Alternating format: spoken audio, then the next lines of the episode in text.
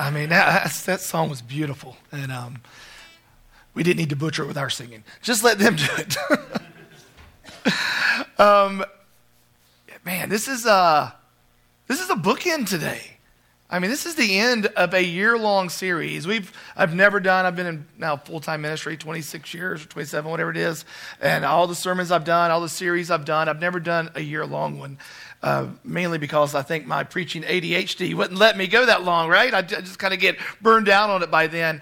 Um, but we decided early on that we just felt like, um, and I would say early on, like last December, that the theme for this year should be reclaim.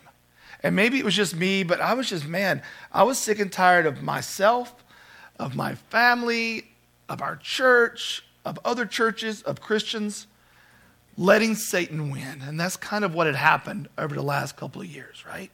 Like, man, this pandemic, politics, uh, social unrest, everything that's happened in our, in our society, in our world over the last three years has sucked the life out of us. And that is not the life that Jesus came. That is not why he arrived. To, uh, it's not why he came to earth. He said, I've come that you may have life and that you will have it more abundantly. He didn't come so that we could walk through this desert constantly of desolation and, and despair and sadness and depression. And it's time for us as believers, if we really believe that Jesus is who he says he is, that it's time we plant our flag and reclaim our lives to reclaim our marriages, to reclaim our families, to reclaim our walk with, with God, to, to reclaim our jobs, to reclaim our neighborhoods, our schools, our campuses, whatever it is that may be, that we say, enough is enough. I am reclaiming this for Jesus. And so we've done that over the last 12 months. We've just kind of taken this idea of reclaim and we've, we've, we've chewed it up in bites, right? I mean, that's the old adage, like, how do you eat an elephant? One bite at a time. And that's this idea of reclaim is not as easy as preaching one sermon and saying, all right, everybody go reclaim. And we went out the door, and then Tuesday we're like, what was that word again? No, it, you know, it was something that we're going to drive this home. We're going to think about this. We're going to, week after week, you know, that even though we may be talking about different things, about, um, you know, repurposing or repenting or, or resiliency, that the overall theme that we're going to be thinking of is going to be this idea of reclaiming. And so that's what we're, um, we're going to wrap up with today. That's going to be uh, our, our final bookend to this series. And so, um, if you would pray for me this morning as I pray for you. Heavenly Father, we thank you so much for just bringing us together today. We thank you so much for this series and what um, Hopefully, it's done. I know it's done in my life, Lord. I know the, uh, the resurrection that I have felt and experienced over these last 12 months. A renewal of faith, of hope, of peace and love. But Lord, it's not as easy as just saying it. It's not as easy as just waking up. There's no magic spiritual pill that we take. We have to be willing to do our part. We have to be willing to stand up and say, I'm ready to reclaim this no matter the cost. And Lord, there's still things in our lives that we need to reclaim, but there's still things in our lives that we need to take back from the enemy. Let today be the day that we realize that. And our prayer is God we'll do whatever it takes. From our relationships, our walk with you, our, our life with our spouses or our kids, parents where we work, the communities we live in. Let us reclaim all of it for you. And it's in your holy name that we pray. Amen. So we've been looking at this series in December. It kind of kicked off uh, the last Sunday of November with the first Sunday of Advent um, as we lead up to, to Christmas. This idea of, of getting the gift, right? I mean, it, we, we see it all the time. We hear it. You know, Jesus is the reason for the season. You know, Jesus is the gift. You know, all of these things about Christ being this gift. And as I said a couple weeks ago, sometimes we get gifts that are amazing, but we don't know how to utilize them. So we just barely scratched the surface. And for most of us, that is our walk with Jesus. We get this gift of life. When we give our life to God, He gives us Jesus, He gives us the Holy Spirit. But we just barely scratch the surface most of the time. We don't tap into everything that Jesus is here willing to offer. And so what we've done over the last four weeks is we kind of broke this down and said, okay, so so Jesus came. What did he bring? What were the gifts that he brought that we need to be utilizing a little bit more? We talked about the gift of life. We talked about the gift of, of navigation. We, last week we talked about the gift of strength. All of these things in which Jesus is that we need in our lives. This week we're going to be looking at the fourth one, and it's the gift of restoration. The gift of restoration. It's the first word on our wall. It's the first word that we think of when we think of Isaiah 58 12, which is our, our core verse to restore. The definition of restoration is this it says an action of returning something to a former owner, place, or condition. Now, I'm going to read it again the action of returning something, returning, right, to a former owner, place, or condition. I'm going to be Captain Obvious, all right? If something's brand new, it probably doesn't need to be restored right? When we think about things that are restored, we think about things um, that are older, or maybe have been um, have gone through some type of, of damage, or maybe they've just been worn down um, over years of erosion, or maybe there's been some type of abuse or, or a traumatic experience. Whatever happened to that thing, right? There's a reason it needs to be restored. Nobody's going to go over to a dealership and buy like a 2022 Corvette and come home and start sanding it down. And yeah, you wouldn't do that, right? You're not going to buy a brand new home that, that literally no one's ever lived in and walk in and start ripping out cabinets. You're not going to do that. So the restoration happens because that thing in which we had needs new life. A couple of examples of this as I was thinking about it. I pick on my father in law, Tommy, about this all the time. He's the only man I've ever known that bought a BMW at a yard sale right? like, like this can only happen in Stokes County. Honestly. Tom went to a yard sale to buy a lawnmower and came home with a BMW. So he was at this yard sale, and, and I, all the particulars. There was this BMW convertible parked under a tree. It was nasty, dirty. Owner didn't even know if it ran. Tommy's like, "You selling that?" They're like, "Sure." He made a crazy offer. They took it. He brought it home. He restored it. He cleaned it up, tuned it up, washed, did everything he could, replaced what needed to be replaced. And now Shirley, you go up there on a weekend, she's zipping around Hanging Rock in this little convertible two-door BMW, right? That one day will be passed along to her daughter, right? Yeah, that's, that's what she, uh, I'm throwing that in the inheritance. That's what we're getting. But she has something now that is beautiful. And if you saw this car, if she drove it here today, you would be like, holy cow, that looks brand new. No, it was beat up, it was worn down, it had been neglected. But someone took it and saw something that could be beautiful and restored it. Amazing. I have a friend, she bought a house not too far from mine and Beth's home. And I'll never forget, it was a foreclosure. And, uh, and as you can think, you know, when you buy homes that are foreclosures, they've normally been neglected, right? They've been worn down, they've been beat up. And the funniest story, she said, when we bought that house, we walked in, she was like, there was an engine in the house. I was like, what do you mean, engine? She's like, in the living room, there was a car engine on an engine hoist. The guy who owned the house was rebuilding an engine in the living room of this house. She said there was like oil all over the place, grease. She said the whole place. So the first thing they had to do to restore a house is to remove the engine from the living room, right? I mean, that's something that that's that's that guy abused that house, right? That wasn't what it was made for. He was using it for something totally different. Sometimes there's traumatic events. Uh, 10 years ago now, um, this is pretty significant. It happened in Colorado.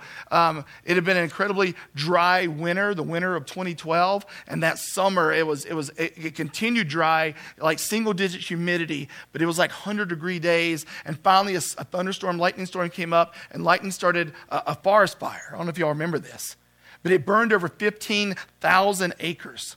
It engulfed 350 homes, and 32,000 people had to be evacuated and rehomed. Like sometimes life comes at us, and there's that traumatic event. You're just going along, living life as normal. Maybe there's, a, there's some things that are happening in the atmosphere of your life, but then it just takes one thing to ignite it. And then things happen.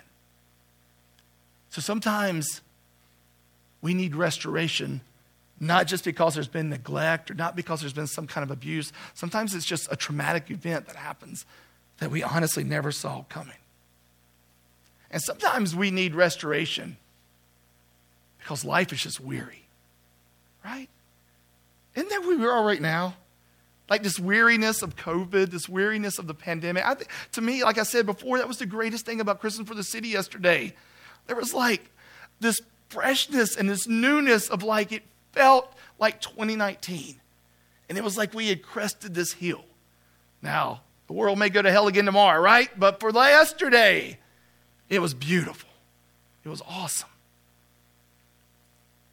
And it felt good because we were so weary of what it had been many years ago, um, pre kids. This is the kind of fun stuff we, we used to do before kids. Uh, Beth and I and John and Jennifer, we went to the beach. Remember that? And we didn't go to any beach. We had this guy in our house, in our church that we were at at the time, um, a real successful uh, doctor, and him and his wife had uh, just absolutely gorgeous, like, it's like three stories, wasn't it? I mean, it, right on the beach, right on the Gulf of Mexico, just down from uh, Pensacola, Florida. I mean, it was like white sand beaches. It was absolutely gorgeous.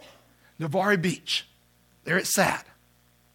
Well, we went and um, I don't know what year it was. I want to say like maybe 97, 98, I don't know, somewhere 99. We went and uh, it was just absolutely beautiful. The house was pristine, the beach was pristine, everything was great. Well, and, and later in that fall in 99, um, Hurricane Dennis came through. And Hurricane Dennis hit right, almost a direct hit. And what it did was it took away all the sand. It took away, it washed away walls. It washed away everything that had been holding back the tides from not just his house, but all these houses. Erosion started happening over time. The city, or uh, for whatever reason, the state didn't kind of start rebuilding the beach quick enough. And a few years later, Hurricane Ivan came through. And it was a direct hit onto Navarre Beach. And it took their entire house. Took everything. They lost everything. All the houses on that beach were gone, just flooded or washed out to sea. It was like five years in between hurricanes. And sometimes that happens in our lives. We get hit with something, you know, the metaphorical hurricane of our own life. And instead of reinforcing, instead of digging in, instead of starting to rebuild and be ready for the next one, we just kind of sit and think either, it's not going to happen again, or I'll get to it later, or it's not that important. And inevitably, another hurricane is going to hit our life. And if we're not prepared, more gets washed away. And I think that's kind of what the pandemic did. I think for a lot of years, we as believers and Christians had been hit after hit after hit, and whatever it may be, whether it was national or local or even just in your personal life the loss of a broken marriage or, or, or, kids just doing some things that, that you don't want them to do or a loss of loved ones or loss of a job you know whatever it may be like these things were happening. And when we should have been reinforcing when we should have been building back and being ready for that next hurricane we kind of didn't. And then all of a sudden a hurricane of this global pandemic hit. And man it washed away a lot of us didn't it? It took us out it took away our joy, our hope, our drive. It, it, it, it was like I've said it a lot. It's like a wet blanket over top of us. We lost our zeal for life. We lost our zeal for, for Christianity, for the Bible, for God. For whatever reason, we just felt like, ah, what's the point? This isn't something new, though. I mean, it, it, you got to think this isn't just a modern day problem. This all started in the garden. This all started thousands and thousands of years ago where, where God created everything and it was beautiful and it was perfect. And he made man and he said, Man, you know what? I, I, I, think I've done everything, but it's not good for man to be alone. And he, and he brought in woman and, and you had this husband and wife, you had this Adam and Eve, and you had just this creation in the garden, and everything was perfect until sin, until it wasn't. And then all of a sudden, this erosion started in the life of Adam and Eve and their kids and their kids' kids and so on. Until it finally got to this point where God says, Enough's enough. I'm going to reclaim this world. And the only way that I can reclaim this world is by sending my son the arrival of my son will be the reinforcement that is needed to hold back the waves, to build back up, and to give my people a breath. And that's what he did. The arrival of Jesus changed everything. But here's the thing Jesus did not come to this earth so that we would sin less. Jesus didn't come to this earth to teach us how to manage life. Jesus came to restore souls. That is why he came. Because this world had been neglected. This world had been abused. This world had had traumatic event after traumatic event, and this world was weary. And the only thing that could make it new was the restoration through Jesus. One of my absolute favorite verses, Luke 19:10. For the Son of Man came to seek and save that which was lost. You all heard that, right? If you grew up in church, you've heard that. But here's the thing this word saved, when you look at it in the Greek, the word is actually sozo. And the word sozo in the Greek means this it means to deliver, protect, heal, persevere, make whole, and restore. Kind of changes things a little bit, doesn't it? Because now, for the Son of Man came to seek and restore that which was lost.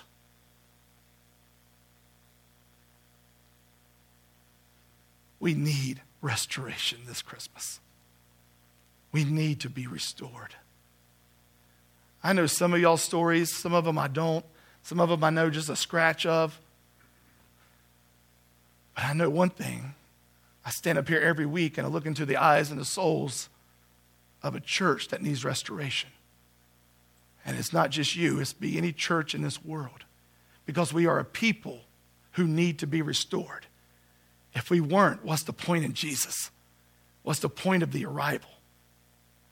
The point is, we live in a world, whether your world, if you just want to look at the, the micro of the last two or three years, or if you want to look at the macro, your entire life, decisions you made, decisions that uh, you regret, things, sin, whatever your past, maybe things that happened that you had no control over, but it was traumatic and it was abuse and it altered your life forever.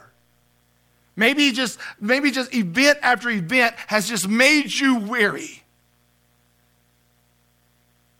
Wherever you're at this morning, maybe you're like, Mike, I'm all for Maybe you're like, man, I'm looking at my life and, and there's been neglect in my life. There's been abuse in my life. There, has been, man, traumatic event after traumatic event. And I'm sitting here this morning or I'm watching on online or I'm listening on podcasts, but I am weary. I am tired. Well, here's the good news Jesus gets it. He understands. God understands. He understood that the world 2,000 years ago felt the same way that we feel today. And God had an answer. The answer was his son, who came to seek, to find, and to restore us, our hearts, our souls, no matter what we've been through. He reclaimed us when he was born in that manger. That was God putting his flag in the ground. Say, Satan, you will not win. I am reclaiming this world. I'm reclaiming my people. And now isn't it time for us to stand up and reclaim that ourselves? To be made whole again, to be restored. Amen. Man, that's what Christmas is about. As cool as the BMW story is, or as funny as the engine in the house story is, or as tragic as the fires in Colorado, or the erosion of a beach.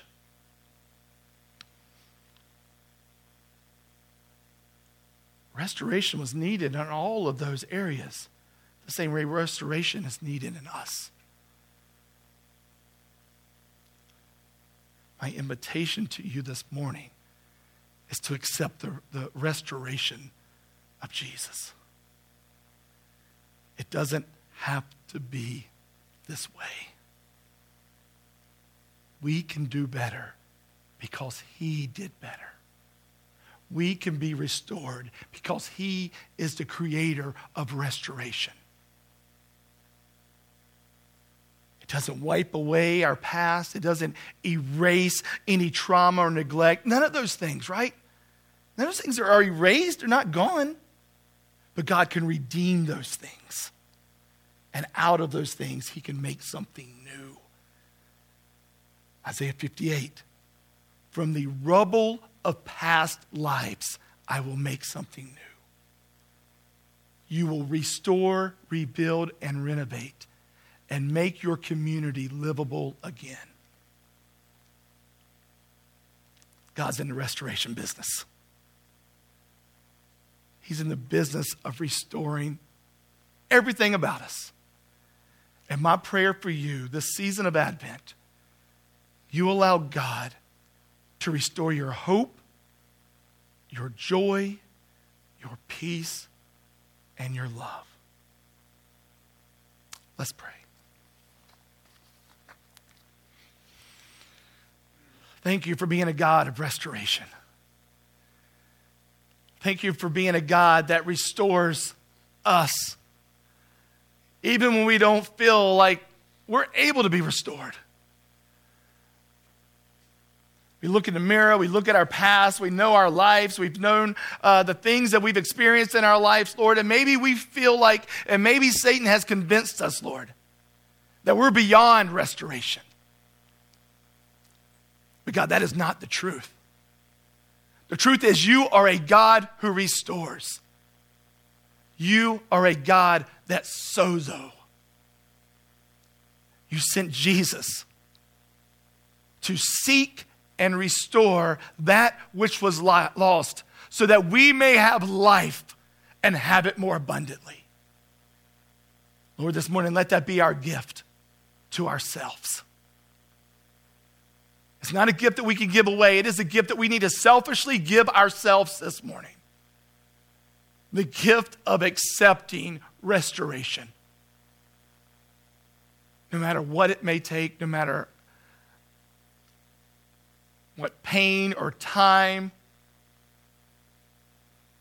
or process needs to go on for us to be restored. Lord, this morning, let that be our prayer. Let us put our flag in the ground and say, God, I will not take it anymore.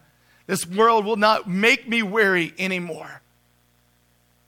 Restore me. Do whatever it takes to restore my heart, my soul, my mind.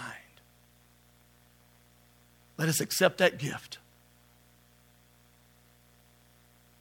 Let us reclaim what you've given us. And it is in your holy name that we all say, Amen.